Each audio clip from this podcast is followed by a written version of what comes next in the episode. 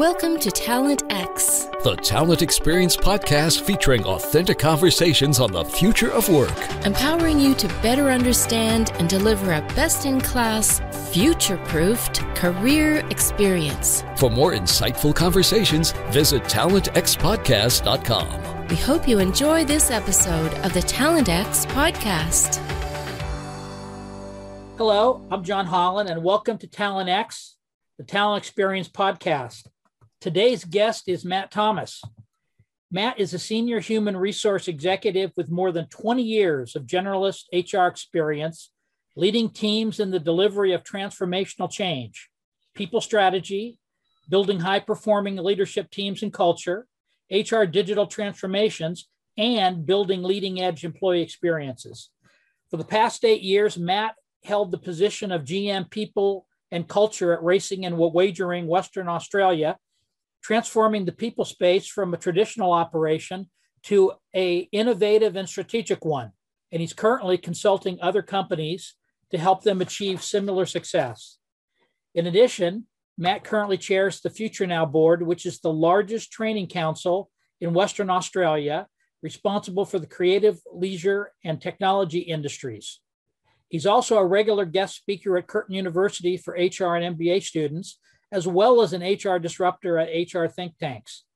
Matt also says that he's pretty passionate about giving back to a profession that has done so much for him. So, for the past four years, he's mentored a half dozen mentees through the Australian Human Resources Institute mentoring program. Matt, you are busy. That's a lot. How are you doing? I'm pretty good, thanks, Sean. Yes, there's a there's definitely a um, enriching time I've had over the last, especially last ten years. I bet. You know, I've worked with a great many human resource professionals and I've written a lot about the ebb and flow of HR practices, but I've never really had a guest with the HR background you have on a Talent X podcast. So this is a wonderful opportunity to get some well needed perspective. Fantastic. Thanks, John. so let's get started. I hate to always inject the global pandemic and lockdown into a discussion, but it's the defining event of the century so far and perhaps in our lifetimes. So let me ask you, what do you think are the most important things HR has learned over the past 15 months? And what is important for us moving ahead, both for HR and for the organizations we work with? Yeah, look, it's still a, such a relevant and, and, relevant topic for um, most organisations. The pandemic, even experiencing in Australia, we're very fortunate um, in the sense that we weren't too impacted. But um, you know, recently we were just put on a three-day lockdown ourselves because of a quarantine breach. So it just shows you just how relevant and how long-lasting it's still going to be a factor, I suppose, within organisations. I think um, for us as an organisation, um, the last 15 months was pretty um, telling on many fronts. Um, we had, as a business ourselves, had actually been going through quite a bit of change through privatisation. And as we know, most organisations are going through some sort of disruption. And I think COVID just added another level of complexity for us. Um, what I'd say the key learnings for me from a HR perspective was very much around the resilience of the workforce.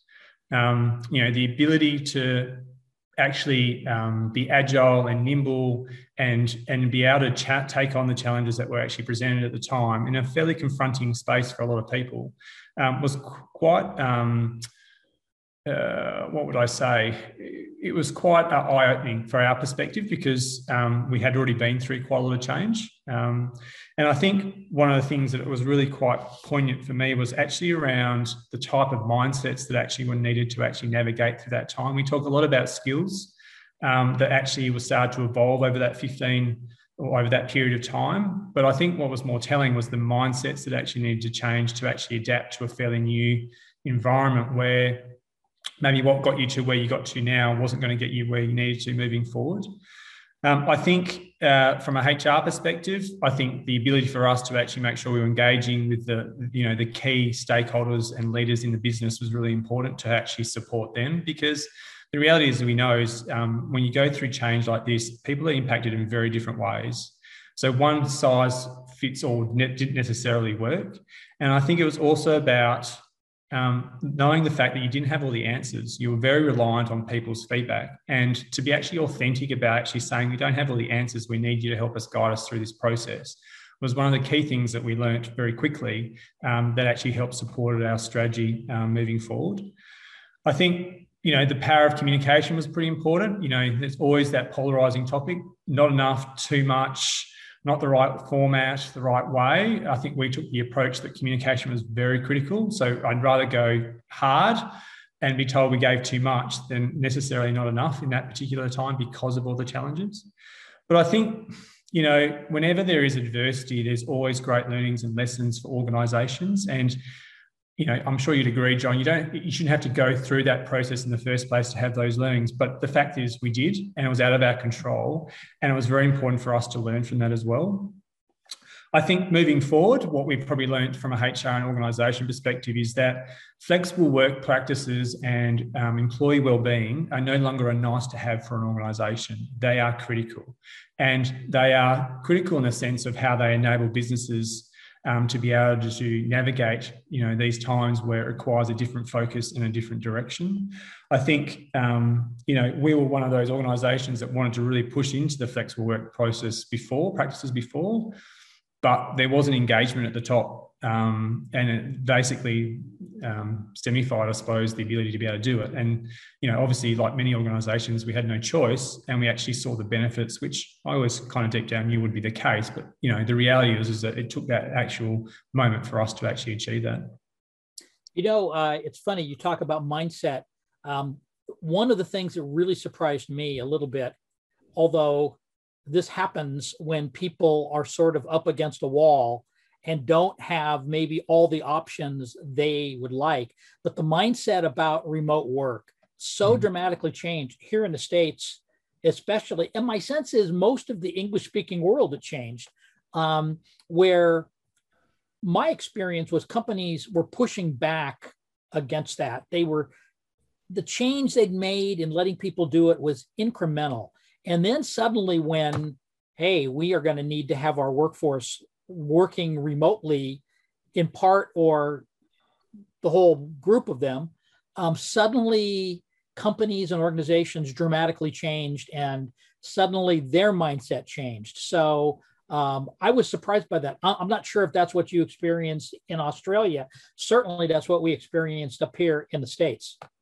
Yeah, absolutely. And I think it's interesting how it then evolved from that initial, you know, start of having to change a workforce dynamic to you know going from no people or everyone in the office to no one in the office except we had certain roles where they actually had to stay in the office. So it was a very challenging time. They felt like they were the um, they were being disadvantaged uh, not being treated the same way because there was such a focus on those that actually were not working in the office. So you had to kind of balance that and understand the impact of that.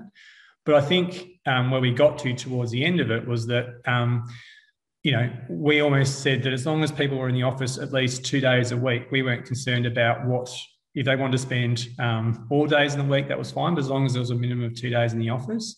And it became really interesting to see how organisations navigate that because there was a lot of organisations that said you could work from home the whole time, and we lost people um, to different organisations for that. But that wouldn't be a model that necessary at that stage in our business would actually be supportive of what we needed to from a business perspective. So it's very much a you, you, know you have to actually it's not something you can set in stone and in concrete. It has to be something that evolves through the time.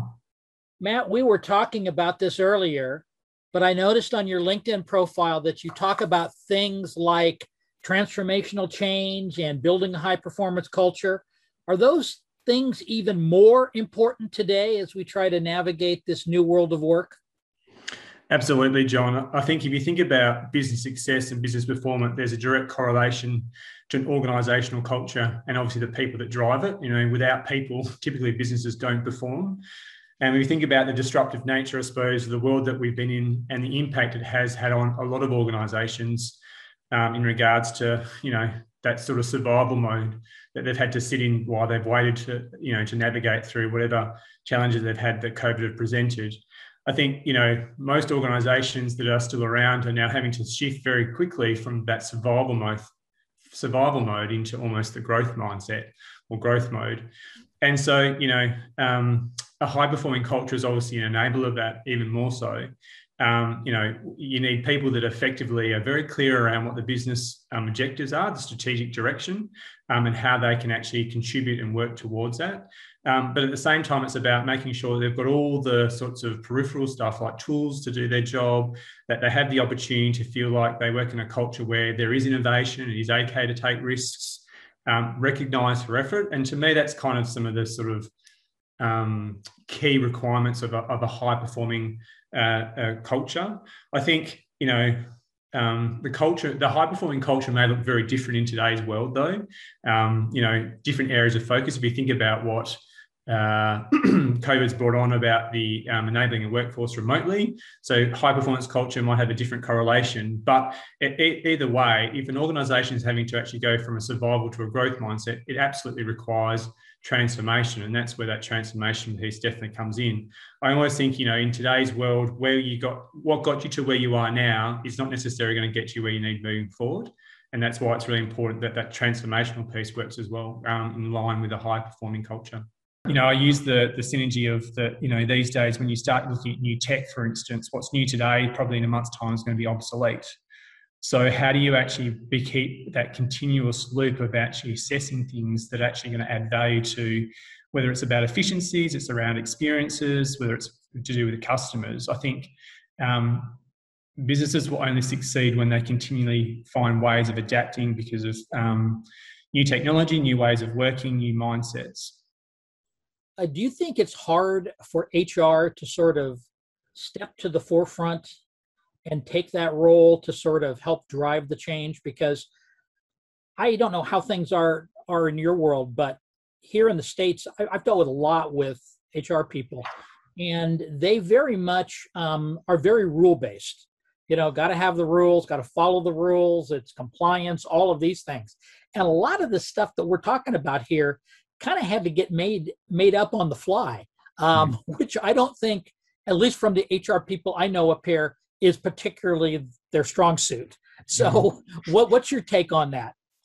Yeah, look, I don't think we're any different you know, over in Australia. There's there's always a view that HR is the police, um, you know, and we we tend to hide behind policies and rules. And my view has always been that those rules and policies are there as a framework, as a boundary, um, and generally, most of the time, we create the policies so we can always rechange them to some degree.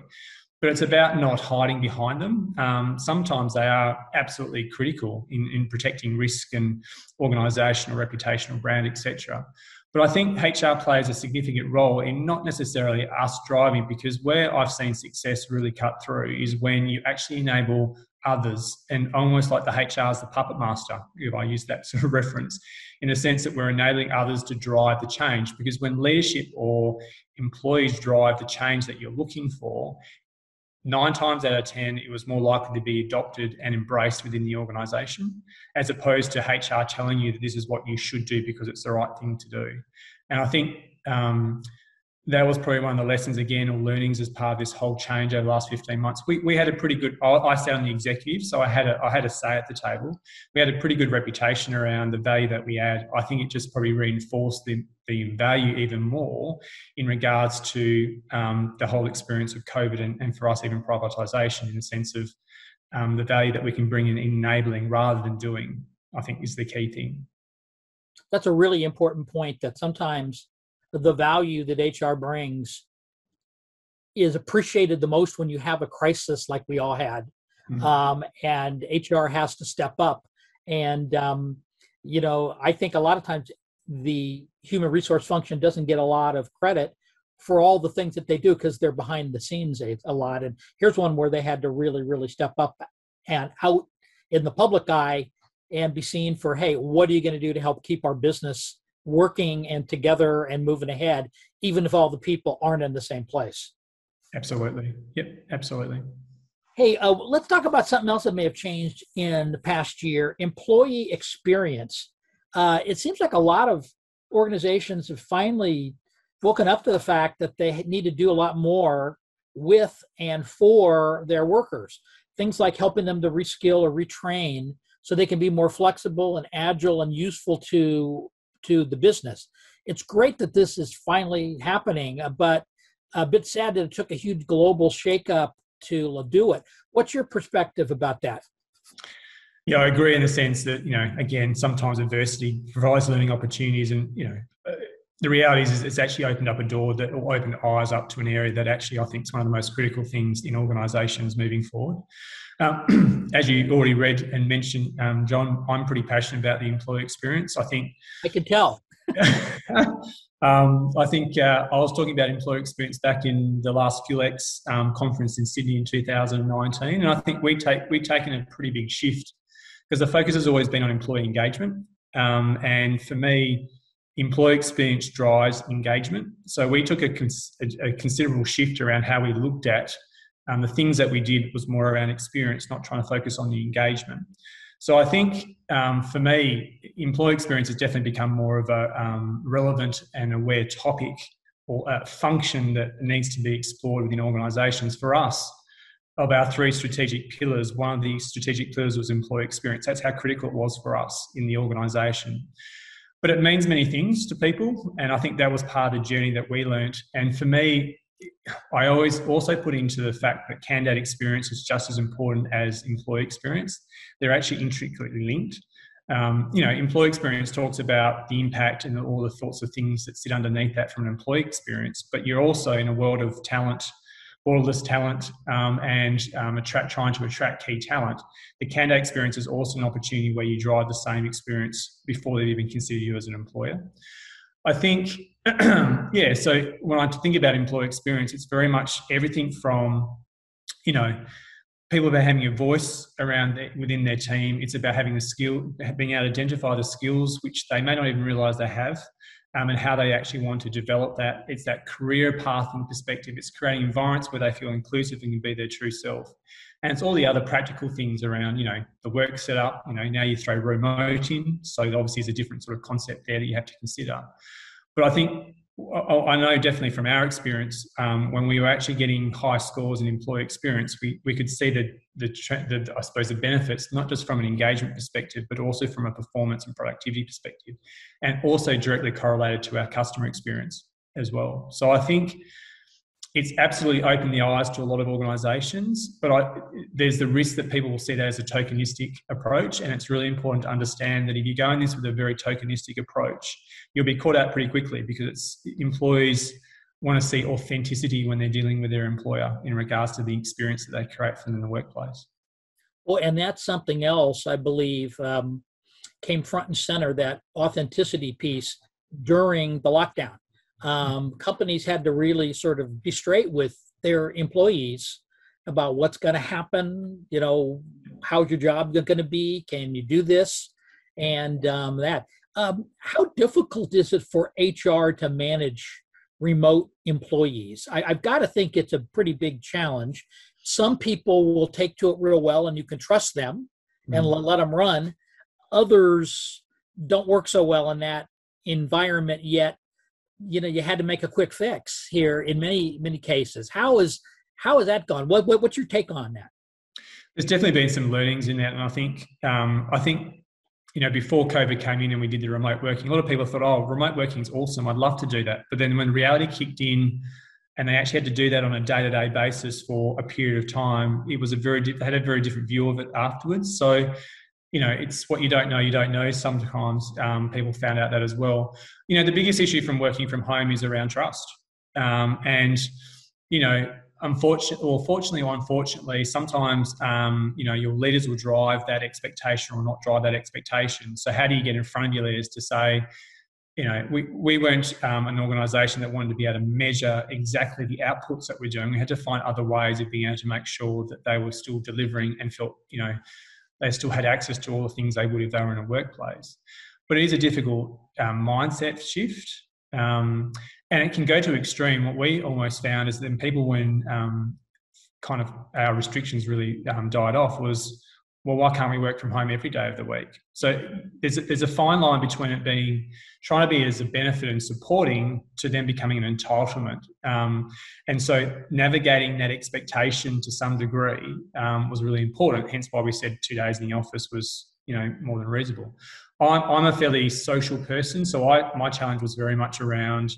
Um, I found it really challenging to do remote workshops because um, I like to be in a room and, and, and understand. And it wasn't that you couldn't do that, and wasn't like able to, but it was just the fact that it had a different feel to it. So I think sometimes it's around we had to be very clear about what are the meetings that we need to be in the office for and what days. And so we rallied around that, and the rest it was more flexible. So I think it's really about um, creating environments that best support the team in what they have to deliver and their particular, I suppose, um, uh, behavioural fit, I suppose, of the team, because each team is different, unique in, in different ways, and, and how they have to work. Well, in two days in the office, it strikes me is a good thing for another reason. That is culture. I mean, how do you hold together the culture of the organization if so many people are working at home all the time? Because what gets lost, and this is the thing that I missed the most, was the kind of ad hoc conversations you have in an office environment where you're getting a cup of coffee and you bump into a person or somebody sticks their head in your office or your cube and asks you about one thing and you end up having a whole different conversation um, because you got onto something else those things don't happen nearly as seamlessly in a remote environment. So having people in the office a couple of days a week, I think is good because it helps keep your culture intact. Absolutely. And don't have an answer for the cultural culture unless you do, John. But I think um, what I would say is that, yeah, that, that connection piece, that social connection piece is, is important for human beings generally in most cases. Um, and I think what you then lost in some cases with not the workforce being the office, you had to find different ways of creating that remotely. Um, and there are there are ways of doing it. Did it hit the same sort of mark as if you're in the office? Not necessarily, but you know, if the way that the business was heading that there was going to be this mix, you had to find a way that worked for you at the end of the day. Um, and for us, typically, um, you know, you talk about the water cooler conversations you have in the corridor. That was one way that we were able to pick up very quickly around engagement feedback or you know some of the hotspots of feedback. So again, we had to find different ways of being able to do that in a way that wasn't about face-to-face interaction. Well, we are rapidly running out of time here. This always happens. We we, we get going talking, and we could talk for a long time, and we we we have a very short amount of time to, to hit. So let me ask you one more thing. Um, here at the Talent podcast, we wholeheartedly believe everyone should have a job that they love and they're passionate about. So, Matt, what do you love about what you do? Well, I must admit, I, I, do love the, the opportunity to be in a leadership role because it is a privilege. I don't see that anything less. And being able to actually work with people where you can have a direct impact on their aspirations, their career, um, even their personally and professionally, it's definitely been something that I've really um, cherished over my fairly long career. I think it's also very fortunate that I work in an industry that has given me so much and so many lessons about myself. So, tying in HR and people and also having leading teams is definitely something that um, I'm very grateful for, but also um, something that I really am passionate about because being able to see the potential in people and actually getting to see it realised, I think, is something that not many people get the opportunity to do in their careers. Well, Matt, thank you for spending a little time with us today. It's great to talk to such a great HR pro like yourself and to get your perspective. We really appreciate you being here. Thanks so much, John. Really appreciate the opportunity. So, for the Fuel uh, Fuel 50 Talent X podcast, this is John Holland. Thanks again for listening. Thanks for listening to this episode of the Talent X podcast. For more talent experience and future of work conversations, visit talentxpodcast.com. Follow us on Twitter at TalentX Podcast. Or join the conversation with hashtag TalentX Podcast on Facebook, Instagram, LinkedIn, or Twitter. TalentX, the Talent Experience Podcast, was brought to you by the fabulous Fuelies at Fuel 50.